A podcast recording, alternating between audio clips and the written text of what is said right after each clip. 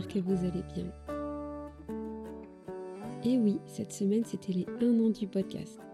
Il y a 15 et un ans, jour pour jour, je sortais le tout premier épisode de podcast, qui était une petite introduction où je me présentais, où je vous citais les sujets que j'avais envie d'aborder avec vous. Et c'est vrai que ça me fait bizarre de faire cette rétrospective, car même si ça date d'il y a un an, j'ai l'impression que ça fait une éternité. J'ai l'impression que la personne qui s'exprimait à l'époque est une autre moi, plus timide, moins sûre d'elle, pas forcément à l'aise avec le format podcast. Et je trouve que ça se ressent un peu sur les premiers épisodes. Mais bizarrement, ça me gêne pas plus que ça, puisque les premiers épisodes que j'ai abordés sur le podcast étaient pour moi à l'époque les plus impactants, ceux qui me touchaient le plus. Et en parler librement, ça m'a fait tellement de bien. D'ailleurs, je trouve qu'on sous-estime beaucoup trop la thérapie par la parole, par l'écriture. Au début, je doutais beaucoup. J'ai mis des mois avant d'avoir le courage de me lancer publiquement, et comme c'était le plus gros projet de ma vie, eh bien j'ai vraiment voulu penser à tout, pour que ce soit aussi bien que ce comment je l'avais pensé. J'ai donc passé plusieurs semaines à choisir les sujets à aborder, à faire mes notes, à choisir un nom au podcast, à dessiner le logo. Ça aussi, ça m'a pris beaucoup de temps. J'ai fait toute la direction artistique du podcast et du compte Instagram que je ne cesse d'alimenter encore aujourd'hui. C'est une grosse charge mentale, que je me suis imposée d'un coup finalement, mais j'ai toujours été fière de ce que je faisais pour le podcast. Ce n'était pas problématique pour moi. J'avais pensé à tout très rapidement, donc j'ai aussi pu prendre beaucoup d'avance. Et franchement, si j'ai un conseil à vous donner, si vous voulez commencer un nouveau projet, c'est bien celui-là. Prenez votre temps de penser à tout. Petit à petit, de nouvelles idées viennent. On a rarement tout un projet qui naît comme ça d'un coup. Il faut prendre ce temps de tester des choses, de s'interroger sur ce qu'on veut vraiment ou non. C'est pas évident, car il y a aussi une partie où on a peur, où on doute. Mais dans ces moments-là, il faut se rappeler pourquoi on le fait, pourquoi on veut le faire, et pourquoi ça nous tient à cœur. Au début, quand je doutais encore, j'avais peur qu'on me juge.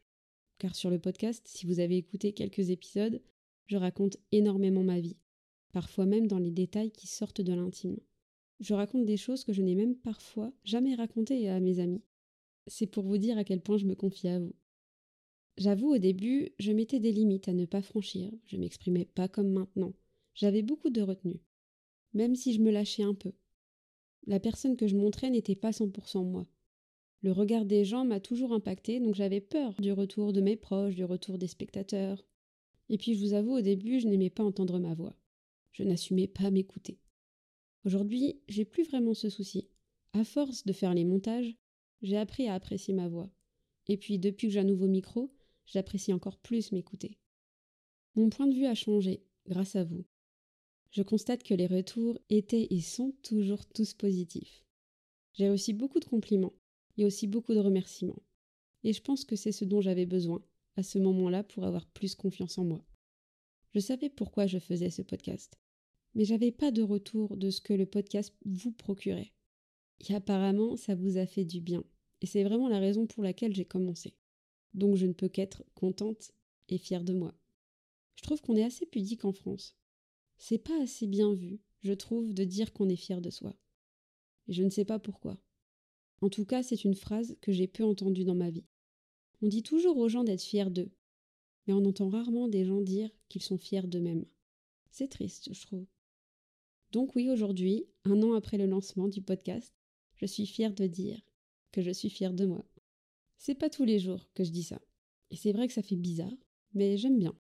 Je suis plutôt contente du parcours que j'ai fait avec le podcast, ça m'a aussi fait apprendre d'autres choses sur moi. Et oui, bien évidemment, je ne suis plus la même personne que celle que j'étais il y a un an. Comme vous qui m'écoutez d'ailleurs. On change avec le temps. Et j'ai appris beaucoup de choses qui me font voir la vie différemment. Et je sais qu'au cours des prochains mois, il y aura encore d'autres changements. J'ai commencé par parler de sujets seuls, sur le podcast. Puis j'ai eu envie d'intégrer le témoignage d'autres personnes, parce que ça m'intéresse de découvrir d'autres parcours, d'autres vécus. Je pense qu'on en apprend aussi tellement des uns des autres, pas uniquement de notre entourage. On peut aussi apprendre beaucoup sur soi en échangeant avec des inconnus.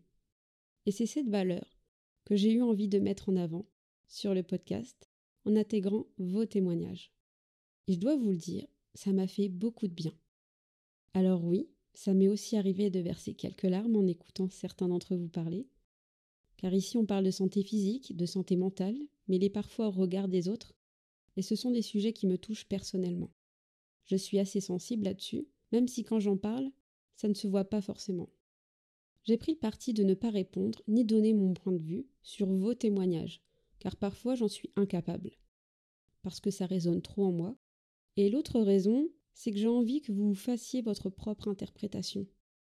Et puis, on n'est pas toujours obligé de rebondir sur ce que l'on voit ou ce que l'on entend partout. C'est bien aussi de se nourrir des témoignages des autres sans vouloir les modifier. Donc j'ai choisi de prendre ces récits comme ils venaient. Je trouve que ça a ce côté plus humain. Et puis si certains ne vous plaisent pas, il n'y a aucun souci là-dessus. On n'est pas obligé d'être d'accord avec tout le monde. Ce serait triste sinon. On s'ennuierait. Je pense continuer sur cette lancée parce que j'adore donner la parole à des personnes qui ressentent le besoin de s'exprimer.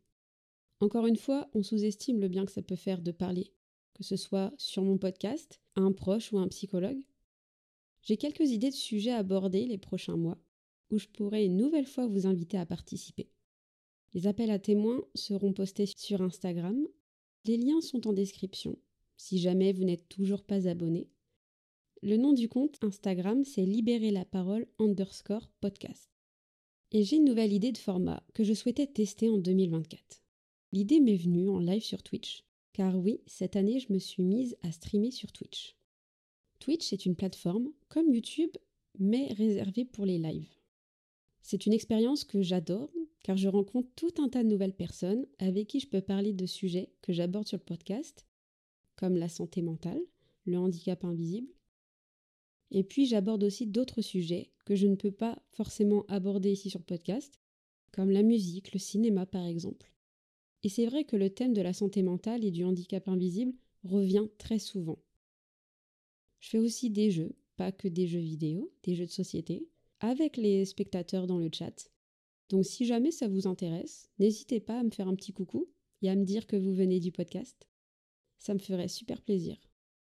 Pour me trouver, il suffit de taper saboteuse avec un petit underscore juste après dans la barre de recherche sur Twitch j'ai mis le lien également en barre d'infos si jamais ça vous intéresse.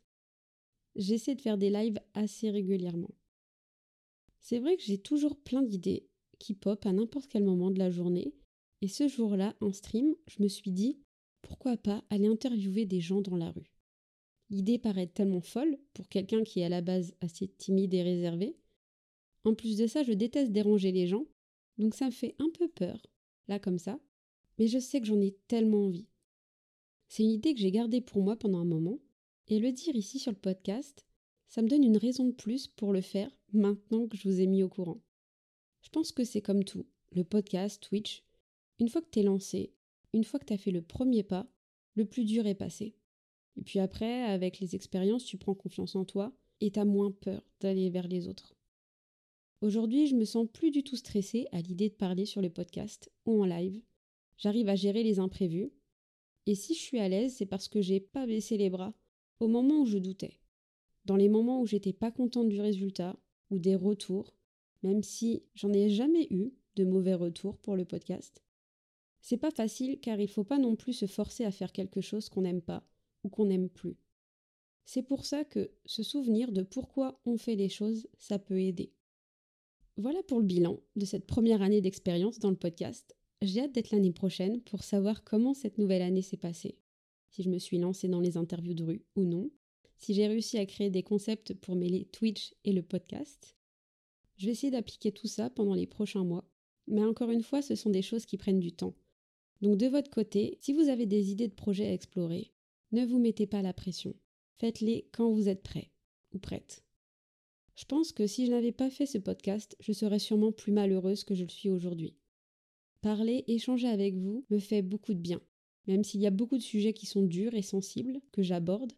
Sur le moment, c'est douloureux d'en parler, mais je me sens tellement plus libre après. Et puis, c'est important de ne pas faire de sujets tabous.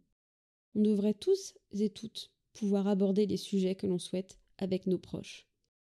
Quand je vois le nombre de personnes qui ont osé prendre la parole sur podcast, franchement, je suis très fière de vous.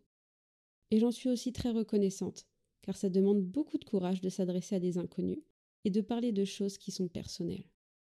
Si vous avez une morale à tirer de tout ça, ne vous excusez jamais d'être comme vous êtes. Certes, il y aura toujours des gens qui jugeront et qui critiqueront, mais dans ces moments-là, n'oubliez pas qui vous êtes et soyez fiers d'être comme vous êtes. Les gens jugent sur les apparences, sans vous connaître vraiment. Et si vous souffrez, peu importe la raison, n'ayez pas peur d'en parler à une oreille attentive, à quelqu'un de confiance ou à un professionnel.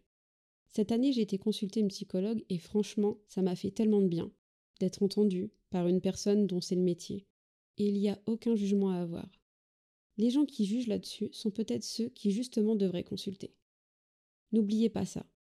Faire un premier pas, c'est déjà aller de l'avant pour peut-être ensuite aller mieux. Encore merci pour ce temps d'écoute.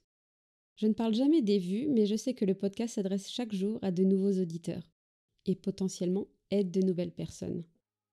Donc merci d'être présent. Vraiment. On se dit à très vite pour de nouveaux épisodes. Bisous